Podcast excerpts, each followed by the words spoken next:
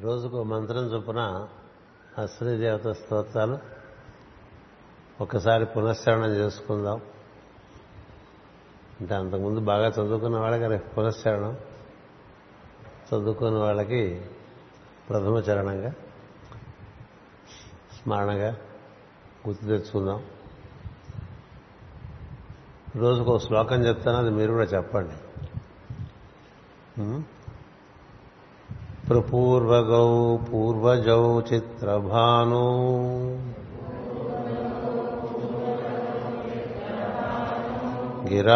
గిరావాశంసామి తపసాహ్యనంతౌ దివ్యౌ సుపర్ణౌ విరజౌ విమానౌ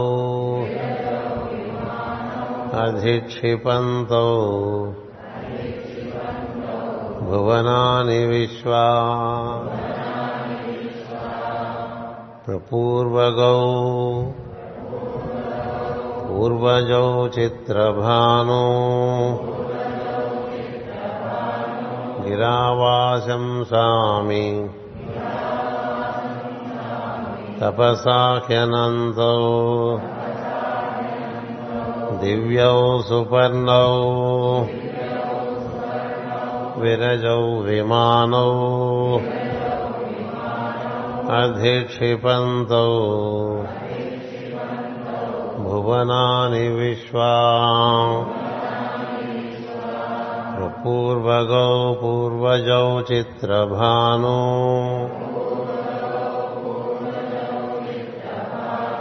గిరావాశంసామి తపసాహ్యనంతౌ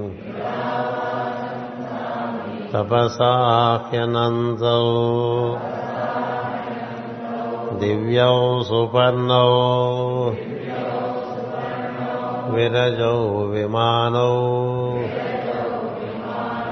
అధిక్షిపంతౌ భువనాని విశ్వా ఓం శాంతి శాంతి శాంతి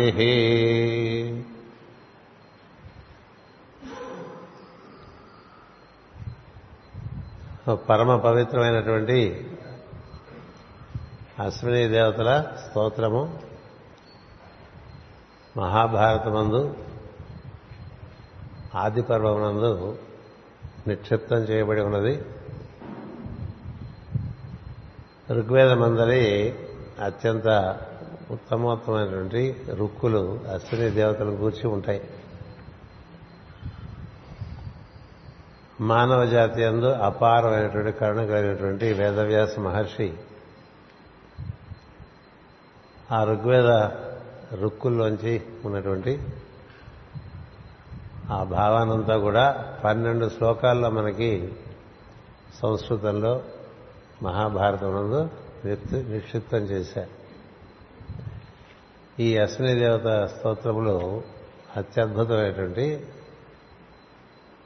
మహిమాన్వితమైనటువంటి శక్తివంతమైనటువంటి స్తోత్రములే ఇవి నిత్యం పఠించిన వారికి సర్వతోముఖమైనటువంటి అభివృద్ధి కలుగుతుంది.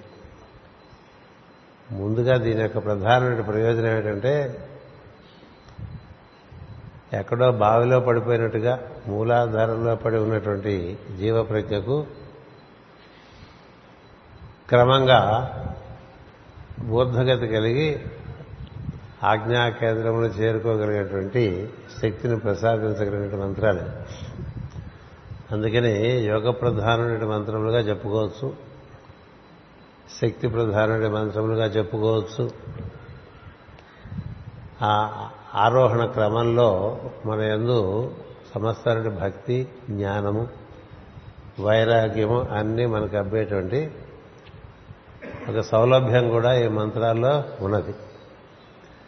ఈ మంత్రంలో ఇప్పుడు మనం చదువుకున్నటువంటి మొదటి శ్లోకంలోనే గిరావాశంశామి తపస్సాఖినంతం అని ఉంటుంది. శ్లోకానికి వస్తాను నెమ్మదిగా. అంటే అర్థం ఏంటంటే చక్కని వాక్కులతో నేను స్థుతిస్తాను నిన్ను గూర్చి తపస్సు చేస్తాను అని మనం అక్కడ ముందుగా ఒక ప్లెడ్జ్ ఎంత చూసారా? ఒక దీక్ష ఒకటి వహించాలి. అసలు దేవతలను మనం వారిని కూర్చున్నట్టు తపస్సు చేస్తామని. వారిని గూర్చి స్పష్టమైనటువంటి ఉచ్చారణతో ప్రశంస చేస్తామని చెప్తున్నాం అనమాట ఇది ప్రారంభంలో ఉంటుంది మొట్టమొదటిలో. ఈ అశ్విని దేవతలకు దేవతల సృష్టికి మూలం. సృష్టికి అతీతమైనటువంటి వాళ్ళు. సృష్టికి అతీతమైన తత్వము దిగి వచ్చేప్పుడు రెండుగా దిగి వస్తుంది. సృష్టికి అతీతమైన తత్వము సృష్టిగా దిగి రావటం రెండుగా దిగి వస్తుంది. ఒకటిగా దిగిరా అంటే ప్రకృతి పురుషుడు ఒక మారుగా దిగుతారు. అందుకని ప్రకృతి ముందా పురుషుడు ముందా అంటారు. కాలము ప్రకృతి రెండు ఒక్కసారి దిగి వస్తాయి. ప్రాణము ప్రజ్ఞ రెండు ఒక్కసారి దిగి వస్తాయి. అట్లా ఒకటి రెండుగా ఏర్పడటం అనేటువంటిది జరిగితేనే సృష్టి జరుగుతుంది. కుడి ఎడమగా ప్రకృతి ప్రజ్ఞ స్పిరిట్ అండ్ మ్యాటర్ అంటారు. Time and space. Anything that is a double is but one. ఒకటే రెండుగా అవుతుంది. ఆ ఒకటి అతీతంగా ఉంటుంది. పూర్ణము నుంచి ఆ విధంగా దిగి వస్తుంది. అది రెండుగా కలిసి ఉన్నప్పుడు పూర్ణము దిగి వచ్చేప్పుడు రెండుగా దిగి వస్తుంది. మన అదృష్టం కొద్దీ ఇవాళ మనకి సాయన మిథున రాశి ప్రారంభమవుతోంది. కదా? సాయన మిథున రాశి అంటే ఒకటి రెండైనటువంటి సంవత్సర చక్రంలో ఒకటి రెండైనటువంటి స్థితి. చైత్రము వైశాఖము వసంత ఋతువు అంటామే. అందు అవి రెండు ఒకటిగా ఉన్న స్థితి. అది రెండుగా ఇప్పుడు మిథునంగా ఏర్పడుతుంది. మిథున మాసం రాగా. రెండైతేనే కథ. ఒకటి రెండైతేనే కథ. ఒకటే ఇద్దరుగా తయారైతే ఆడుకోవచ్చు మాట్లాడుకోవచ్చు పోట్లాడుకోవచ్చు అని చేసి ఒకటే ఉంటే ఏం చేసుకుంటాడు? అంచేత ఒకటి రెండుగా దిగిరావటం అనేటువంటిది ఆధారంగానే ప్రకృతి పురుషుడు అంటారు. పదార్థము ప్రజ్ఞ అంటారు. ప్రాణము ప్రజ్ఞ. ఇట్లా ఒకటి రెండుగా దిగి వస్తుంటాయి. ఈ దిగి వచ్చే రెండింటిలో ఉన్నది ఒకటే. ఒకటే రెండుగా ఏర్పడి ఒకటే రెండుగా ఏర్పడదు అనేటువంటి భావన కలగాలంటే రెండింటినీ సమతుల్యంగా ఏర్పాటు చేసుకుంటే కలుగుతుంది. ఒక మన తక్కెడ ఒకటి మనం చూచామనుకోండి తక్కెడలో ఒక పక్క బరువు వేస్తాం రెండో పక్క కూరగాయలు వేస్తాం. అవి ఎక్కువ తక్కువ అవుతుంటే అక్కడ చూస్తాం. రెండు సరి సమానం అవుతుంటే ఏం చూస్తాం అంటే ఆ పైన రెండు ముళ్ళు చూస్తాం. అది మధ్యస్థంగా ఉందా లేదా చూస్తా అంటే మన దృష్టి రెండు సమానమైనప్పుడు ఊర్ధ్వంగా వెళ్ళిపోతుంది. రెండు సమానమైనప్పుడు దృష్టి ఊర్ధ్వంగా వెళుతుంది. అందుకని జీవితంలో అన్నీ సమానంగా ఏర్పాటు చేసుకోమంటారు? ఏది అతిగా ఉన్నా ఉపయోగం లేదు. అతిగా నిద్రపోయినా ఉపయోగం లేదు. నిద్రపోకపోయినా ఉపయోగం లేదు. అతిగా పని చేసినా ఉపయోగం లేదు. అసలు పని చేయకపోయినా ఉపయోగం లేదు. ఎక్కువ తిన్నా ఉపయోగం లేదు తక్కువ తిన్నా ఉపయోగం లేదు కదా? ఎక్కువ మాట్లాడినా ఉపయోగం లేదు తక్కువ మాట్లాడినా ఉపయోగం లేదు. ఏది? అతి సర్వత్రా వర్జేత్ అని మనకి సంస్కృతంలో చక్కని సూక్తి ఇచ్చారు. ఏదన్నా అతిగా ఉండకూడదు మితంగా ఉండాలి సరి సమానంగా ఉండాలి. అది అన్ని విషయాలను సత్యం. ఇట్లా రెండింటినీ సరిసమానం చేస్తే దాని ఏకత్వం మనకు దర్శనమిస్తుంది. అలా కానప్పుడు రెండుగా రెండుగా ఉంటాయి. అదే ఇదే అన్నట్టుగా ఉంటుంది. కావాలి వద్దు అన్నట్టుగా ఉంటుంది. కావాలి లేదు వద్దు లేదు నా ద్వేష్టి నా కాంక్షతి అంటాడు భగవద్గీతలో కృష్ణుడు. అంచేత అలా ఏకత్వంలో భిన్నత్వం అంటే భిన్నత్వంలో ఉన్నటువంటి ఏకత్వాన్ని దర్శనం చేయటం. అందుకే దిగి వచ్చింది ఒకటే రెండుగా దిగి వచ్చింది. ఒకటిగా ఉన్నదాన్ని అది రెండుగా మొట్టమొదట సృష్టికి ముందు దిగి వచ్చిన వారిని అది కుడి ఎడమలుగా దిగి వచ్చిందని చెప్తారు కాబట్టి అశ్విని దేవతలు అంటారు. అశ్విని దేవత మనలో కుడి ఎడమలుగా ఉంటారు. మనలో కుడి మెదడుగాను ఎడమ మెదడుగాను ఉంటారు. ఆ రెండింటి మధ్య నుంచే మనకి దారి ఉంటుంది సహస్రానికి. అలాగే కుడి కన్ను ఎడమ కన్నుగా ఉంటారు. ఈ రెండు కన్నులకి మూలంగా మూడో కన్ను ఈ రెండింటికి మూలంగా ఉంటుంది. ఈ రెండు దృష్టిలు సమానమైనప్పుడు మూడో కన్ను. అలాగే కుడి పుటము ఎడమ పుటముగా మనకి నా ముక్కు ఉంటుంది. కుడి చెవి ఎడమ చెవి ఉంటుంది. అలాగే పై దవడ కింద దవడ జంటలు జంటలుగా ఎక్కడ ఏం కనిపించినా అది అశ్విని దేవతల యొక్క ప్రజ్ఞగా భావన చేయాలి. అంటే రెండు కన్నులు రెండు కన్నులు సమానంగా చూడగలిగి ఉండాలి. మెల్లకన్ను ఉంటే కుదరదన్నమాట. కదా? రెండు కలిపి ఒకే వస్తువుని దర్శనం చేయించాలి. రెండు ఒకే ఇప్పుడు మనకు బాగా జబ్బు చేసిందనుకోండి కన్నులకి రెండు రెండుగా కనిపిస్తూ ఉంటాయి అన్నీ కదా? దృష్టి పోయిందని అర్థం అంతే కదా? అలాగే మెదడులో కూడా రెండు మెదళ్ళు కలిసి పనిచేసినాయి అనుకోండి అన్నిట్లో ఉండే ఏకత్వం గోచరిస్తూ ఉంటుంది. భిన్నత్వం వైభవంగా కనిపిస్తూ ఉంటుంది. అలాగే రెండు చెవులు రెండు చెవులు ఒకటి వినటానికి ఒకటి ఒకటి పితృదేవతలు వారు దేవతలను చెప్తూ ఉంటారు నాకు రెండు చెవులకి భిన్నమైనటువంటి ప్రజ్ఞలు ఉంటాయి. ఇండు కలిపితే మనకి పూర్ణమైన ప్రజ్ఞ వస్తుంది. అందుకని ఈ పూర్ణమైన ప్రజ్ఞ మనకి రెండు మెదళ్ళు గాను రెండు కనులు గాను రెండు చెవులు గాను రెండు నాసాపుటములు గాను పై దవడ కింద దవడగా నోట్లోను. వినటం గాను చెప్పటం గాను ఇప్పుడు చెప్పడం ఒకటి ఉంటుంది వినటం ఒకటి ఉంటుంది. వినకుండా చెప్పేటువంటి వాడు వృద్ధి చెందడు. విన్నది చెప్పగలిగిన వాడు వృద్ధి చెందుతాడు. విన్నది చెప్పటం చెప్పింది వింటాం రెండోసారి సమానంగా చెప్పింది బాగా వినగలిగిన వాడే మరొకరికి చెప్పగలడు. అసలు వినటమే రాని వాడికి చెప్పడం చేతక. వినటం బృహస్పతి చెప్పటం సరస్వతి. అట్లా ఇచ్చారు. రెండు తీయే కదా? బృహస్పతి సరస్వతి. సరస్వతి అంటే వాక్ బృహస్పతి అంటే వినికిడి. పైనుంచి విని పరిసరాల్లో చెప్పడం అనేటువంటిది ఋషులు చేస్తూ ఉంటారు. వాడు పైనుంచి వింటారు.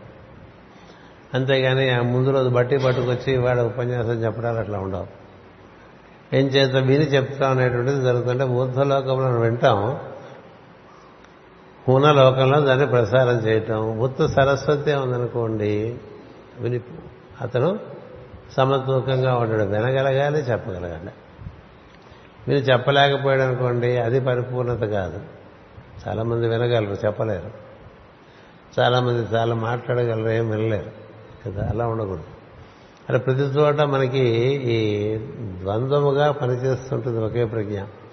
అలాగే మనలో ఉచ్ఛ్వాస నిశ్వాసాలుగా పనిచేసేది కూడా అశ్విని దేవతలు.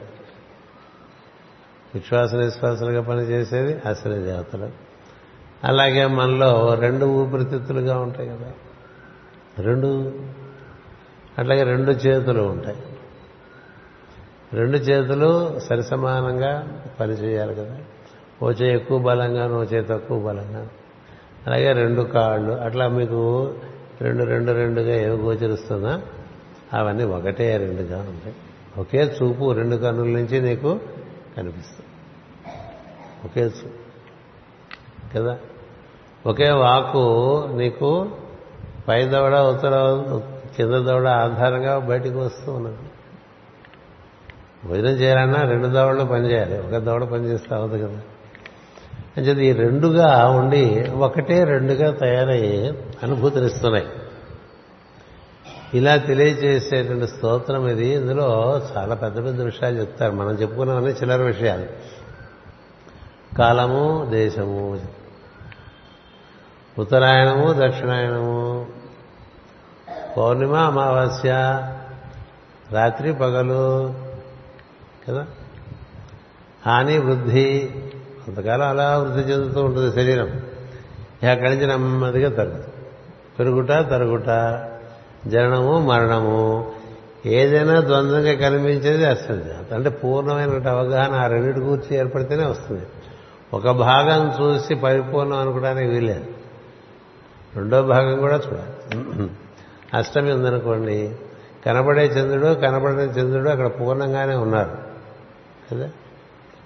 మనకు సగమే కనిపిస్తుంది సగం కనిపించదు. కానీ సగమే ఉన్నాడా చంద్రుడు? లేదుగా గుర్తుగానే పూర్తిగా ఉన్నాడో నీకు సగం కనిపిస్తుంది. సగం కనిపించదు. కృష్ణాష్టమికి కనిపించిన వాడు కృష్ణాష్టమికి కనిపించిన భాగం శుక్లాష్టమికి కనిపించదు. అలాగే కృష్ణాష్టమికి కనిపించని భాగం శుక్లాష్టమి కనిపిస్తూ ఉంటుంది. రెండు అష్టమి చంద్రులైనా ఒకసారి ఈ భాగం కనిపిస్తుంది ఒకసారి ఈ భాగం. రెండు భాగాలు కలిపి చూడగలగటం పూర్ణచంద్రత్వం కదా? రెండు భాగాలు కనబడకపోయినా చూడగలగటం అమావాస్య. అది పూర్ణమే. చంద్రుడు ఎప్పుడూ పూర్ణుడే. మనకి దృష్టి మనకి కనిపించడంలో భూమి మీద ఉండేవాడు అక్కడ తేడాగా ఉంటుంది. భూమి వదిలేస్తే తిథులు లేవు. తెలుసా? మీరు అంతరిక్షంలో ఉన్నారనుకోండి తిథులు ఉండవు. భూమి మీద భీము తిరుగుతూ ఉంటుంది కాబట్టి తిథులు ఏర్పడుతుంది భూమి చుట్టూ చంద్రుడు తిరుగుతూ ఉంటాడు కాబట్టి ఇలా భూమి వదిలేసామనుకోండి సూర్యోదయ సూర్యాస్తమయాలు లేవు. భూమి అంటే శరీరం. శరీరం వదిలేసామనుకోండి శరీరం అంటే కేవలం భౌతిక శరీరమే కాదు సూక్ష్మ శరీరం కారణ శరీరం. ఏ శరీరం లేని వాడికి పగలు లేదు రాత్రి లేదు. అందుకని ఏమి ఒకటి రెండుగా లేని స్థితికి వెళ్ళిపోతే అది పూర్ణ స్థితికి వెళ్తుంది. రెండు లేనిది ఒకటి కాదు అది. గుర్తుపెట్టుకోండి రెండు లేనిది పూర్ణం అవుతుంది ఎందుకంటే అసలు పూర్ణ నుంచి ఒకటి రెండుగా దిగొస్తుంది. రెండుగా దిగొస్తే లెక్క పెట్టడానికి ఒకటి రెండు అంటాం. అంచేత పూర్ణమైనటువంటి స్థితిని అవగాహన చేసుకోవటం అనేటువంటిది ప్రధానంగా ఉంటుంది. ఈ స్తోత్రం. ఇది ఇది పూర్ణమే శూన్యంగా ఉంటుంది సృష్టి ప్రారంభంలో. ఏమీ లేనట్టుగా ఉండే దాంట్లోంచి అన్నీ ఉన్నట్టుగా దిగొస్తుంది. ఈ కనిపిస్తున్నదంతా కొన్నాళ్ళు ఉండి మళ్ళీ అందులోకి వెళ్ళిపోతూ ఉంటుంది ప్రతిరోజు పొద్దున్నే మనం నిద్రలేస్తూ ఉంటే మన నిద్రలు ఏమగానే మనకి ఇవన్నీ ఉంటాయి కదా? రాత్రి నిద్రలో ఉన్నాయా? రాత్రి నిద్రలో మీరు తపోవనంలో పడుకున్నారు అనుకోవడానికి ఏం లేదు.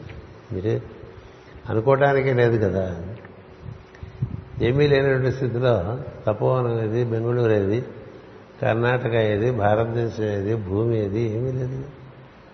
సో ఏమీ లేని దాంట్లో అన్నీ ఉన్నట్టుగా ఏర్పడటానికి మొట్టమొదట ఏర్పడినటువంటి రెండు కిరణములుగా అంటే రెండు ప్రజ్ఞలుగా దిగి వచ్చే జంట ప్రజ్ఞల్ని అశ్విని దేవతలు అంటారు. వారు సృష్టికి ఆవల ఉండేటువంటి స్థితిలోంచి సృష్టికి ఈవల రెండుగా వస్తారు. వారినే రకరకాలుగా చెప్తారు. వారినే వశిష్ఠ అగస్త్యులు అంటారు. వారినే మిత్రావరుణులు అంటారు. మిత్రావరుణులు. వారినే నాసత్య ద్రశ్యులు ద్రశ్యులు అంటారు. అంటే ఉండి లేనట్టుగా ఉంటారు. ఉన్నారా అంటే లేరనిపిస్తుంది. లేరా అంటే ఉన్నారనిపిస్తుంది. నువ్వు ఆకాశం చూసానుకోండి నక్షత్రాలు లేదని లేవనిపి లేవనిపిస్తుంది. రాత్రిపూట చూస్తే ఉన్నాయనిపిస్తుంది కదా? ఈ ఉండటం లేకుండా అనేటువంటి ఒక విచిత్రమైన స్థితి ఒకటి ఉన్నది. దానికి వాళ్ళు అధ్యక్షత వహించి ఉంటారు. వీరి కథ మహాభారతంలో ఎలా చెప్పారంటే ధౌమ్యుడు అనేటువంటి ఒక మహా ఒక మహర్షి ఉన్నారు ఆయన. ధౌమ్యుడు.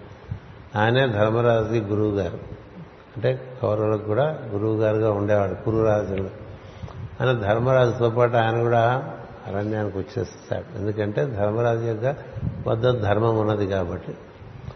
ఆ ధర్మరాజు ఈ ధౌమ్య మహర్షి చాలా సర్వశాస్త్ర పారంగతుడు మహాజ్ఞాని మహాయోగి. ఆయన తెలియదంటూ ఏమీ లేదు. అలాంటి గురువుగారు తర్వాత చాలా కఠినమైనటువంటి క్రమశిక్షణ ఇచ్చేటువంటి వాడుగా ఆయన చెప్తారు. చాలా కఠినమైనటువంటి క్రమశిక్షణ అంటే ఒక శనిలాగా ఉంటుంది సార్ క్రమశిక్షణ శని శనిలాంటి క్రమశిక్షణ అంటే ఎక్కడ కన్సెషన్ ఉండదు.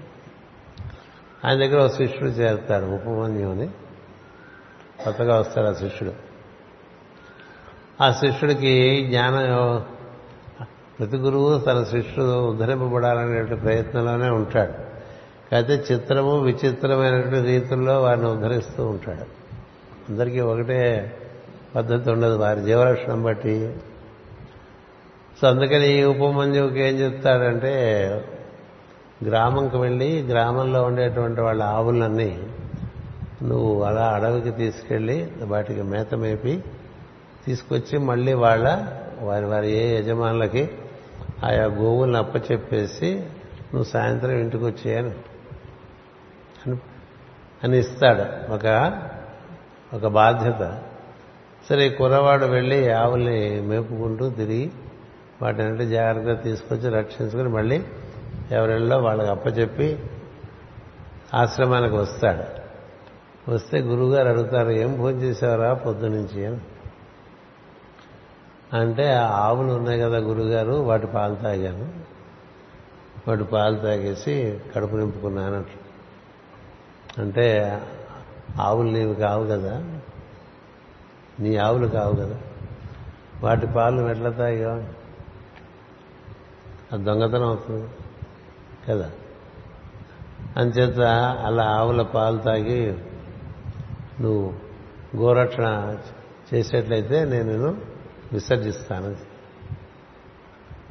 అలా తాగకూడదని చెప్తాను సరే మర్నాడు ఆవులు తీసుకుని మళ్ళీ అక్కడికి వెళ్ళి మేపుకుని వాటిని రక్షించుకుని సాయంత్రం తీసుకొచ్చి తిరిగి వచ్చిన తర్వాత గురువుగారు మళ్ళీ అడుగుతాడు ఇవాళ ఏం భోజనం చేసావని?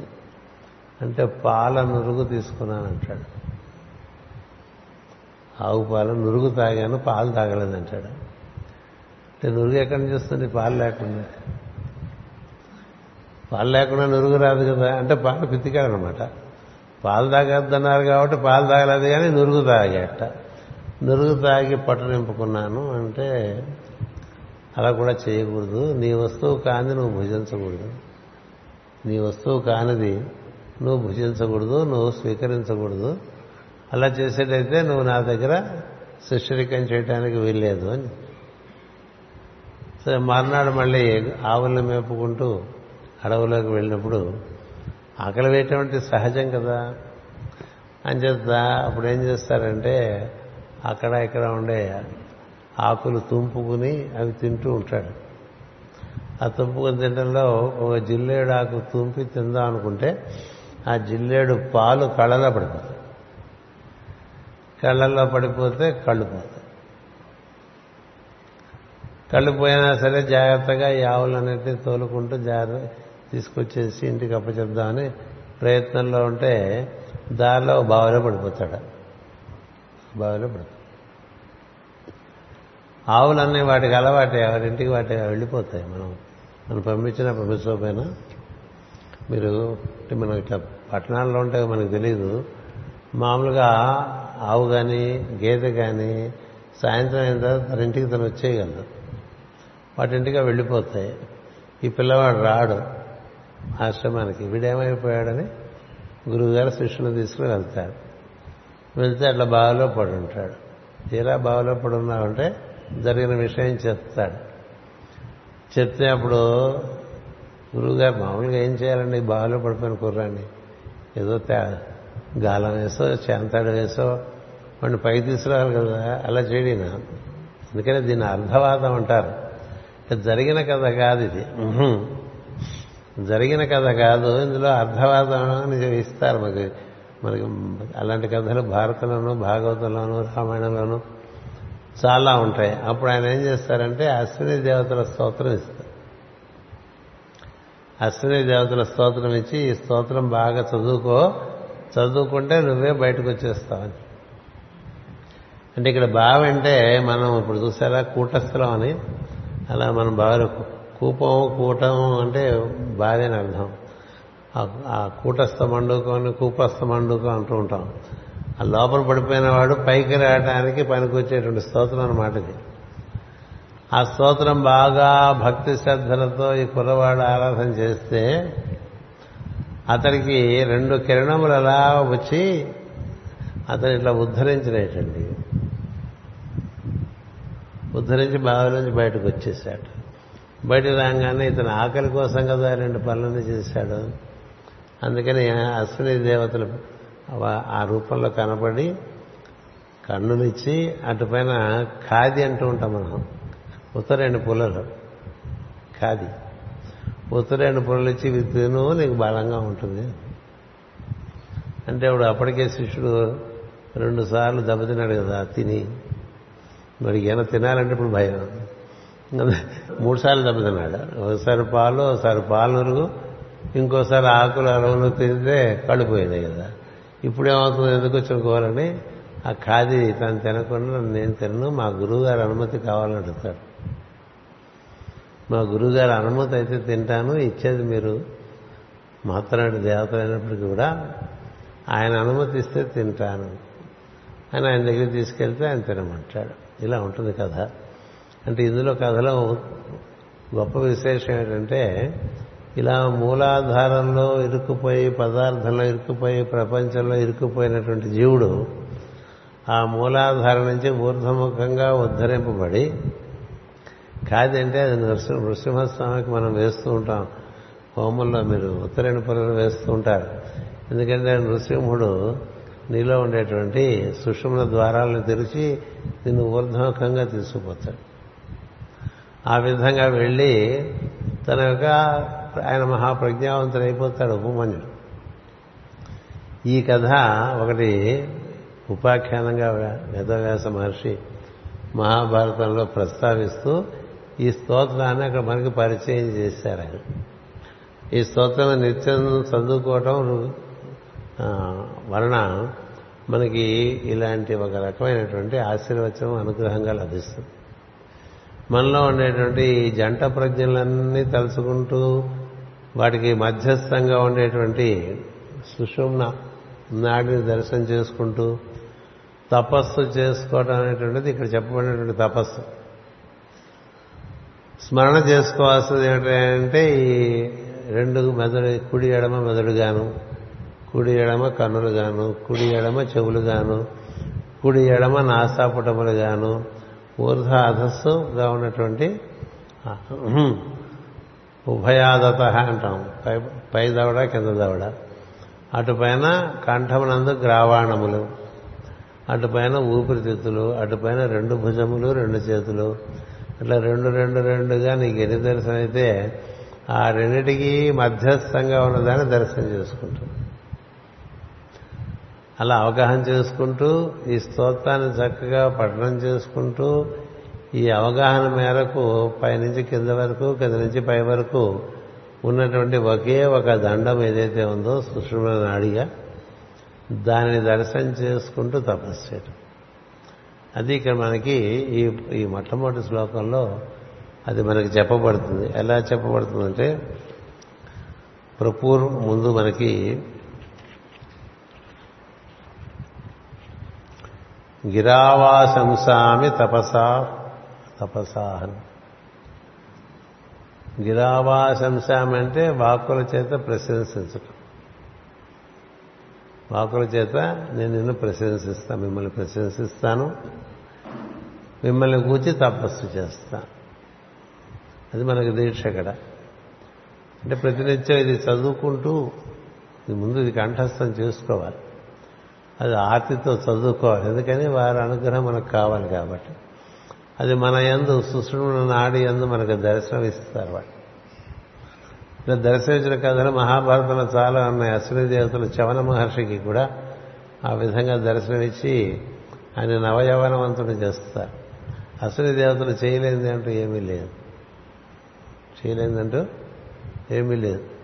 వారు సర్వ సృష్టికి వారు అధి అది క్షిపంతో అని వస్తుంది మనకి ఇక్కడే. అందుచేత బాగా స్తోత్రం చేయటం అనేటువంటిది ఒకటి ప్రధానం. భక్తి ప్రధానంగా స్తోత్రం జరగాలి వాళ్ళని. తర్వాత ఆ మధ్యస్థమైనటువంటి ఆ ప్రజ్ఞను శిరస్సు నుంచి మూలాధారం వరకు బాగా మనం దాని ఎందు మనసు లగ్నం చేసి ఉంచడమే తపస్సు. మనకి మాస్టర్ సివివి గారు కూడా యోగంలో నీలో ఉండేటి వెన్నెముకలో ఉన్నటువంటి సుష్మ నాడి అందున్నటువంటి సప్త చక్రములను దర్శిస్తూ అలా చూస్తూ ఉండు అదే నీ నివాస స్థానం అని చెప్తారు అది సిబిబి గారు చెప్పినా యోగం గురించి ఎవరు చెప్పినా అదే చెప్పాలి ఇంకోటి చెప్పడానికి వెళ్ళలేదు అది మన ఒంటి స్తంభం మేళలాగా మనలో ఉంటుంది. దానిలో మనం దర్శనం చేస్తూ ఉండటం అనేటువంటిది తపస్సు అండి. మన లోపలికి ప్రవేశించి అందులో మనం ఉన్నట్టు అది ఒక వెలుగు స్తంభంగా ఉన్నట్టు అది మూలాధారంలో పదార్థంతో ఉన్నట్టు అటు పైన స్వాధిష్టానంలో ప్రాణంతో ఉన్నట్టు మణిపూరకంలో మనసుతో ఉన్నట్టు హృదయమందు బుద్ధితో కూడి ఉన్నట్టు వాక్కునందు ఇది మనకు కంఠమునందు ఆకాశము చేరినట్టు అక్కడి నుంచి ఆకాశ పైభాగంగా చేరినట్టు మనకి ఆజ్ఞా కేంద్రం చేరినట్లు అక్కడి నుంచి సహస్రారం చేరి మొత్తం వ్యాప్తి చెందినట్లు ఇట్లా ఈ మూలము నుంచి సహస్రం వరకు అటు ఆరో ఆరోహణ క్రమంలో కానీ అవరోహణ క్రమంలో కానీ దాన్నే భావన చేసుకుంటూ ఉండటమే అదే మార్గం. అలా తపస్సు చేసుకుంటూ ఈ విధంగా స్తోత్రం చేసుకుంటూ నేను ఉంటాను అని చెప్పి ముందు మనం మాటిస్తున్నాం. అది గిరావాశంసామి తపస అని అది ముందు చెప్తున్నా. ప్రపూర్వగౌ అంటే పూర్వం అంటే అన్నిటికన్నా ముందు అని అర్థం. బిఫోర్ పూర్వం. ప్రపూర్వము అంటే పూర్వానికే పూర్వం అని అర్థం. అంటే ఇంకా ఏమీ లేనప్పటి నుంచి ఉన్నటువంటి వాళ్ళు వీళ్ళు. ఏమీ లేనప్పుడు ఏముంది అంటే మన వాంగ్మయం ఏం చెప్తుంటే గంధర్వ తరంగాలు ఉంటాయని చెప్తారు. అలా తరంగాలు తరంగాలు తరంగాలుగా చోటు ఉంటుంది. అందులోంచి ఒక తరంగంలోంచి ఒక గుడ్డు ఏర్పడుతుంది. ఆ గుడ్డు నుంచి ఒక ప్రపంచం ఏర్పడుతుంది. ఒక సృష్టి. అట్లా ఎన్ని గుడ్లైనా ఏర్పడచ్చు. అందుకనే మనకు అట్లా గుడ్లు పెట్టుకుంటూ పోతూ ఉంటుందని చెప్తూ ఉంటారు. ఇట్లా ఎన్ని బ్రహ్మాండాలు ఉన్నాయో తెలియదని చెప్తారు మీరు కనుక దేవీ పురాణం చదువుకుంటే ఎన్ని బ్రహ్మాండాలు ఉన్నాయో వెనకటి బ్రహ్మలు వేవేల సంఖ్యలు. వాళ్ళ పేర్లు కూడా ఎవరికి తెలియదని అంటాడు అన్నమాచార్య అందుకని అంటే ఇవన్నీ ఏమిటి? గంధర్వ తరంగాల్లోంచి పుట్టుకొస్తూ ఉంటాయి ఈ సృష్టి. ఈ పుట్టుకు రావడానికి ముందు నుంచి ఉన్నటువంటి సృష్టి ముందు నుంచి ఉన్నటువంటి గంధర్వ తరంగాలుగా. అందుకని మనకి మీరు మాఘమాసం ప్రజ్ఞ చేసి చూస్తే ఇట్లా రెండు ఎలక్ట్రికల్ లైన్స్ వేస్తారు. అది గంధర్వలో అక్కడి నుంచి అన్నీ పుట్టుకొస్తూ ఉంటాయి. ఏమీ లేనిది మనకి ఎలా ఉందో తెలియటం అనేది ప్రయత్నం చేస్తే మనం అందులో ప్రవేశించి మనం కూడా లేకుండా అయిపోతుంది అది సమాధి స్థితి అని చెప్తారు అందుకని సమాధి స్థితి ఎందు ఎప్పుడూ ఉండేటువంటి తత్వ ప్రజ్ఞ అశ్విని దేవత ప్రజ్ఞ. ఇక సమాధి స్థితి మనకి రావడం అంటే సహస్రారానికి చేరుకోవటం. దాని గురించి భావన చేయాలంటే ఏమీ లేనప్పుడు ఎట్లా ఉంది? అంటే నువ్వు నిద్రపోతున్నప్పుడు ఎట్లా ఉంది? బాగా గాఢ నిద్రలో ఉన్నప్పుడు నీకేం లేదుగా? కానీ నువ్వు ఉన్నావుగా? ఉన్నావు కాబట్టి కదా మేలుకుని ఉన్నావు? నువ్వు లేకపోతే మేలుకోవటం అనేటువంటిది ఏమి ఉండదు కదా. అందుకని అలా సృష్టి లేకముందు కూడా ఒక మెలకు ఉన్నది. దాన్నే మన వాళ్ళు సృష్టికి అతీతమైనటువంటి తత్వంగా చెప్తూ ఉంటారు. ఆ తత్వము దిగొచ్చేప్పుడు రెండుగా దిగొస్తుంది. అందుకనే దిగొచ్చేప్పుడు అది అటు పరాప్రకృతి పరమ పురుషుడు అందుకని వీళ్ళిద్దరూ ఎవరు ముందు అని చెప్పడానికి ఏం లేదు. ఎవరు ముందు అని చెప్పడానికి ఏం లేదు. ఇప్పుడు మనకి ఏసీ డీసీ కరెంట్ అంటూ ఉంటాం. కదా? ఒకటి లేకపోతే రెండోది లేదు అసలు. ఏసీ కరెంట్ లేకపోతే డీసీ కరెంట్ లేదు. అట్లా వస్తే రెండుగా వస్తాయి లేకపోతే రెండు అవ్యక్తంగా ఉంటాయి. అవ్యక్తం నుంచి వ్యక్తమైనప్పుడు రెండుగా దిగి వస్తూ ఉంటాయి. అందుకని అంతకు ముందు నుంచి మీరున్నారు మొదటి నుంటే సృష్టి మొదలు అవక ముందు నుంచి కూడా ఉంటూ సృష్టిలో కూడా దిగొస్తూ ఉంటారు. అంటే ఏంటి? తారణ స్థితిలో ఉండి ఇలా దిగివచ్చినప్పటికీ కూడా దేని ఎందు ఏ విధమైనటువంటి బంధము లేకుండా అన్నిట్లోకి దిగివచ్చి అన్నిటినీ అధిష్ఠించి ఉండేటువంటి తత్వం అది. అది అశ్విని దేవతల తత్వం.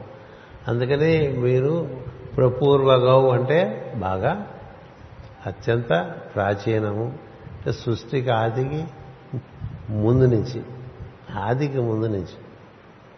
అంటే సృష్టి ప్రారంభానికన్నా ముందు నుంచి ఉన్నటువంటి వాళ్ళు అని మొట్టమొదటి శబ్దం ప్రపూర్వగౌ పూర్వజౌ. పూర్వజం అంటే ముందు పుట్టిన వాళ్ళు. అగ్రజుడు అంటారు సార్. పూర్వజుడు అంటారు.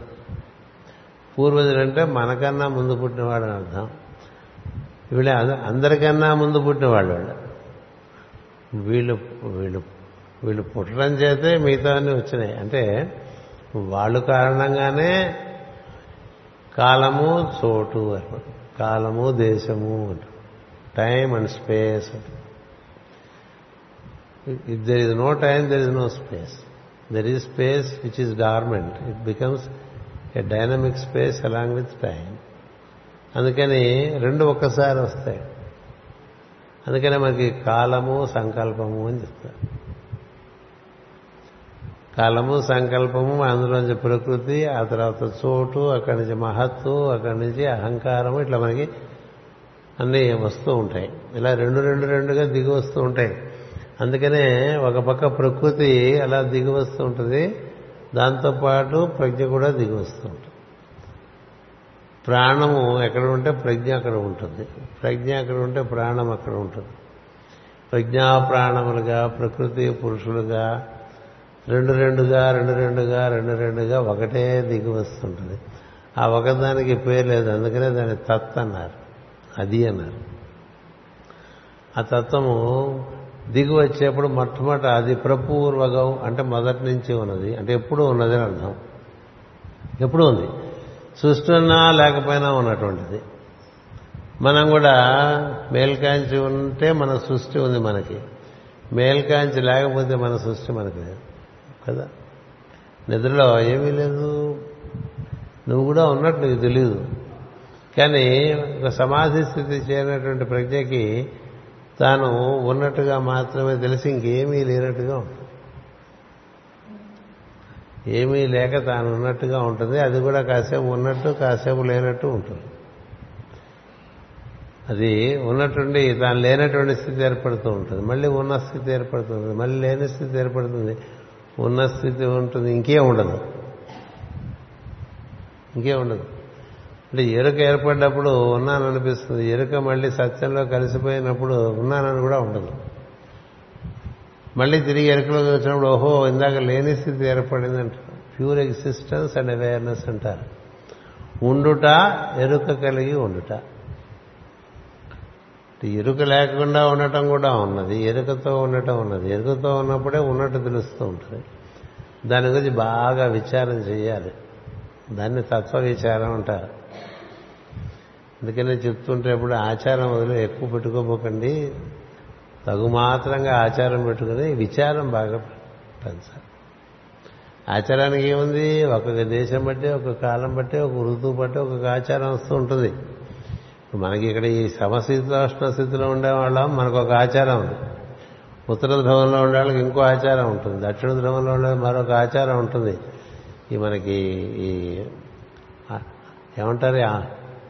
రేఖాంశాలు అక్షాంశాలు అంటారు కదా అవి వాటి బట్టి శీతోష్ణ స్థితులు మారిపోతూ ఉంటాయి. దాని ప్రకారం ఆచారాలు వస్తూ ఉంటాయి. ఆచారాలు అది ప్రాంతీయమే. కొన్ని చోట్ల చొక్కా వేసుకుంటే బాగుంటుంది కాబట్టి చొక్కా తీసేస్తారు. కొన్ని చోట్ల చొక్కా వేసుకోకపోతే బాగుండదు. ఇప్పుడు మీరు కేదారు బదరి వెళ్ళారనుకోండి అక్కడ చొక్కా విప్పేస్తూ కూర్చుంటే వెంటనే మీకు తేడా పడిపోతుంది కదా అలాగే కాళ్ళకు కూడా ఏదో తొడుకో తొడుకోకపోతే కాళ్ళ నుంచే వచ్చేస్తుంది సరే లోపలికి అలాగా. చక్కగా విష్ణు అనే వ్యాప్తి చెంది శరీరం అంతా కూడా అస్తవ్యస్తంగా తయారు చేస్తుంది. మరి ఆచారం మారలే? ఆచారం మారి కాలం బట్టి దేశం బట్టి ఋతువుని బట్టి మారేది ఆచారం. ఈ ఆచార కాండలోనే ఉండిపోతారు అందరూ. అది తీసేయడానికే ఈయన వచ్చింది. చాలా రా చాలా. పైగా ఎట్లాంటి చోట కుంభకోణం అంటే భయంకరమైన ఆచారాలు నేను భయంకరమైన ఆచారం అన్ని ఆచారాలు పెట్టుకుని ఆచారాలు ఇరుకుపోకుండా విచారం చేయమని కదా. అందుకని ఇప్పుడు ప్రపూర్వగౌ విచారించు. పూర్వజౌ విచారించండి. చిత్రభాను అంటే ఇప్పుడు మీకు ఇంకా మరి మర్చిపోకూడదు ఈ పదాలు. ప్రపూర్వగం పూర్వజౌ. ప్రపూర్వజౌ అంటే పూర్వానికి పూర్వం. ఏమీ లేనప్పుడు కూడా ఉన్నవాళ్ళండి. ఏమీ లేనప్పుడు కూడా మనం ఉన్నాం తెలుసా? సృష్టి లేనప్పుడు కూడా మనం ఉన్నాం. మనం కోరటం వల్లే సృష్టి ఏర్పడింది. అది అంటే భాగవతం తృతీయ స్కందం బాగా చదువుకోవాలి.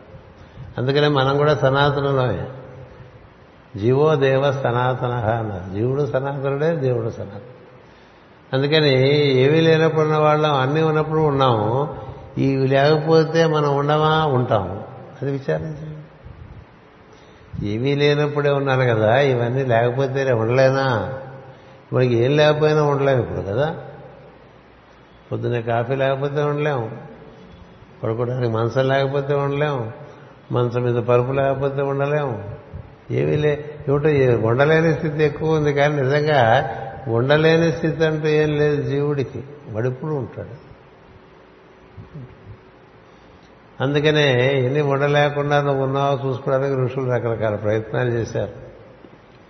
కమనీయం బగు భూమి భాగములు లేకున్నవే పడియుండుటకు దూది పరుపులేలా.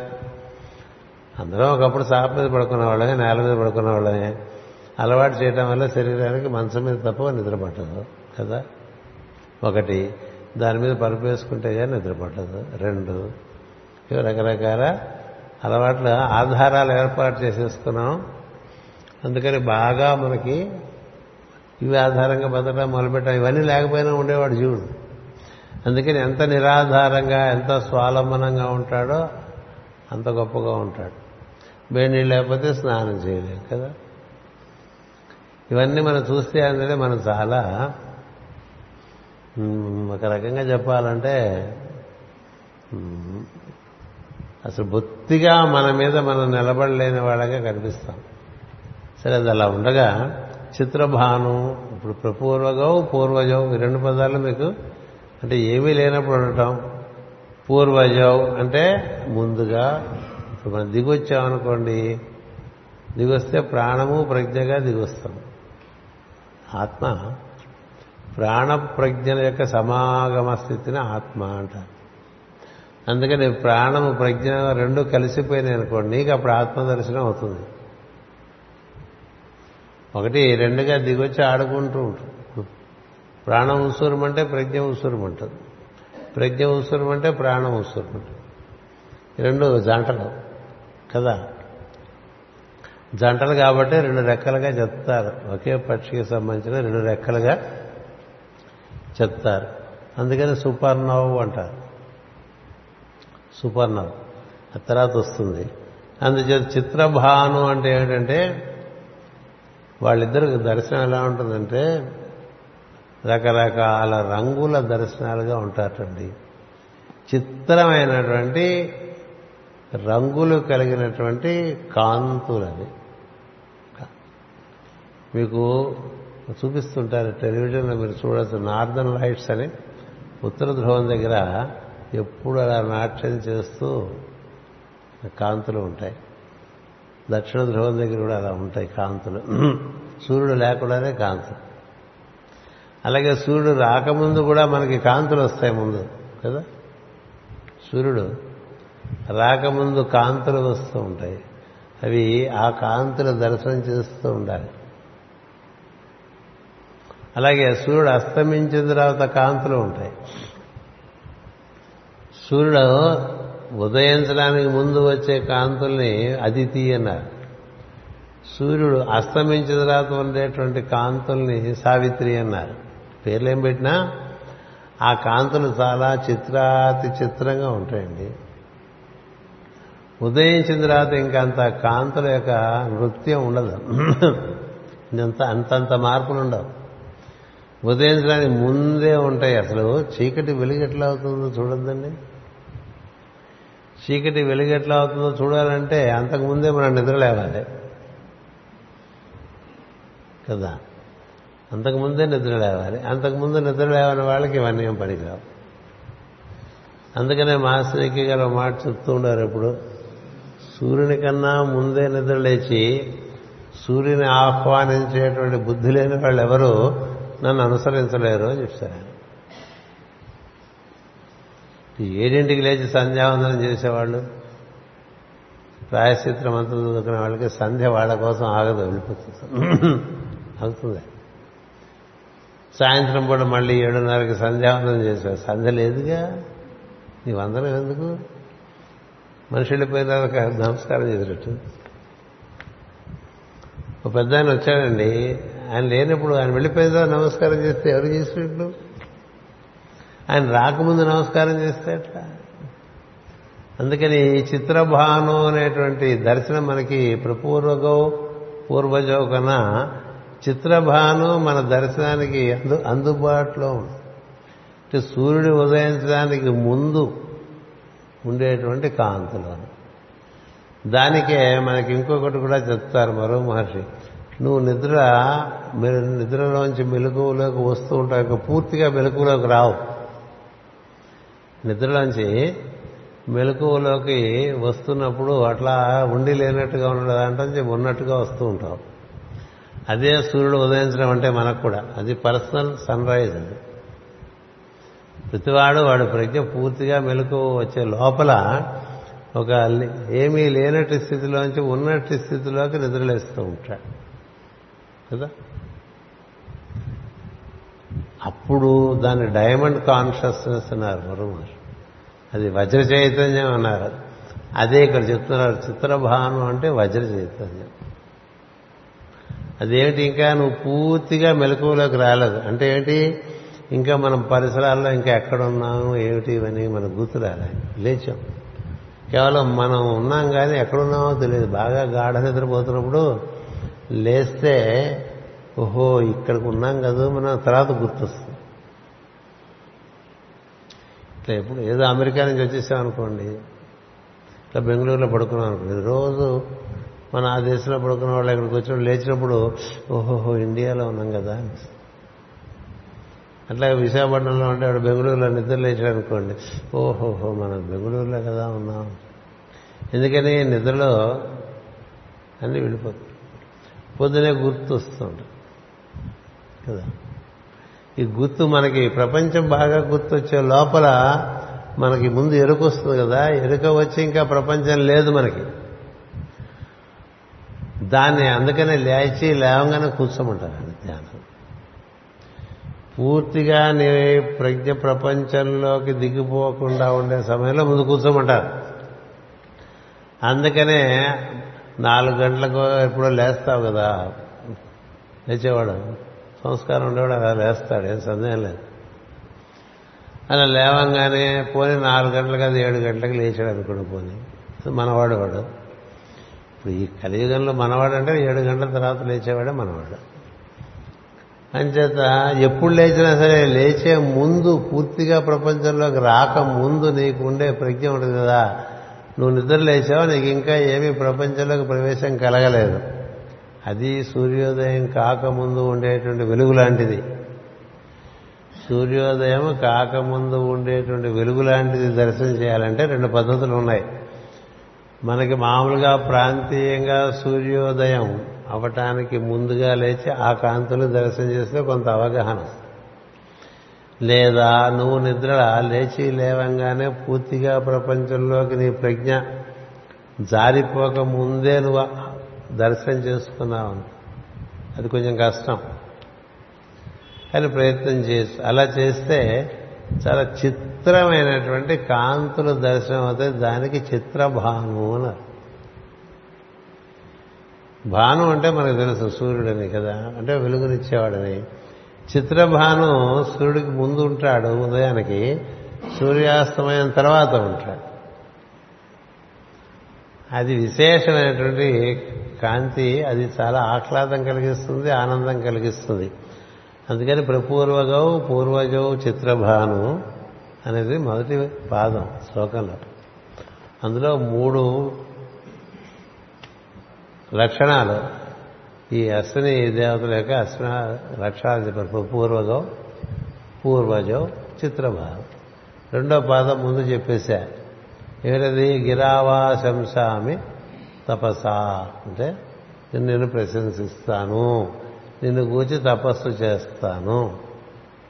అనంతం అనేటువంటిది ఇంకొక లక్షణం.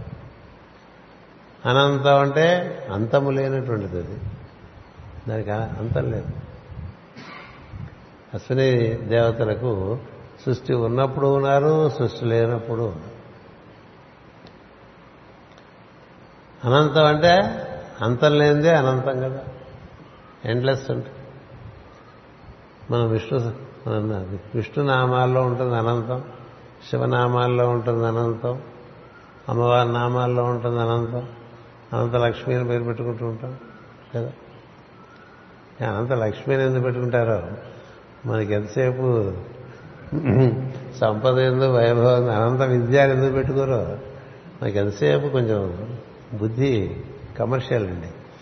అని చెప్పి దాని గురించి అనంత విద్య ఉంటే?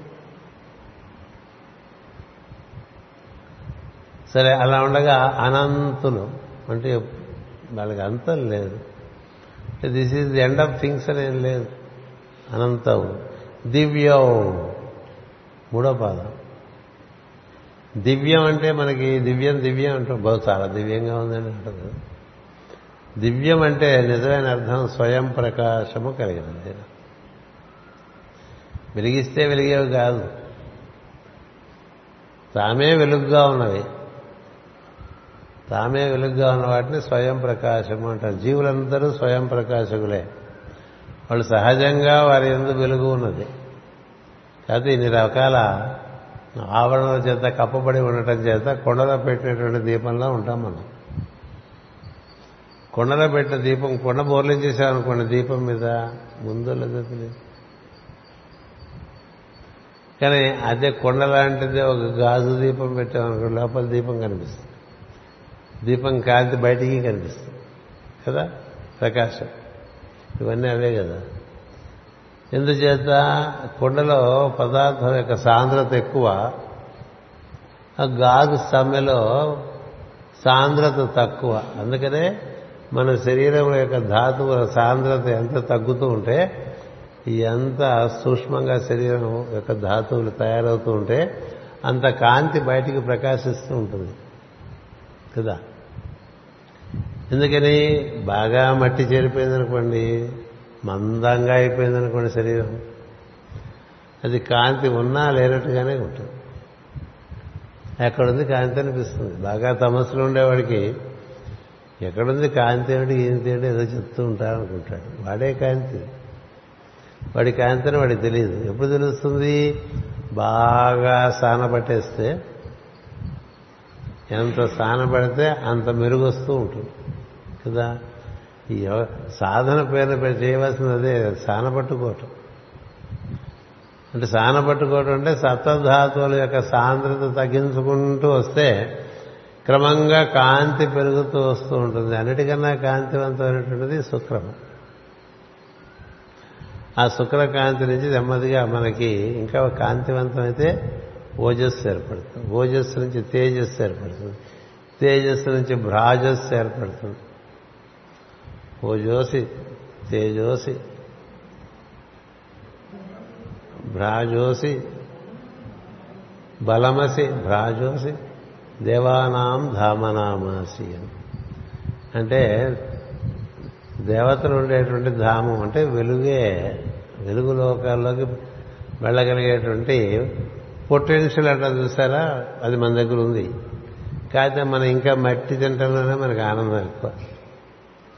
మట్టే ఎంతసేపు మట్టి వెంట పడుతూ ఉంటాం మట్టిలో తిరుగుతూ ఉంటాం.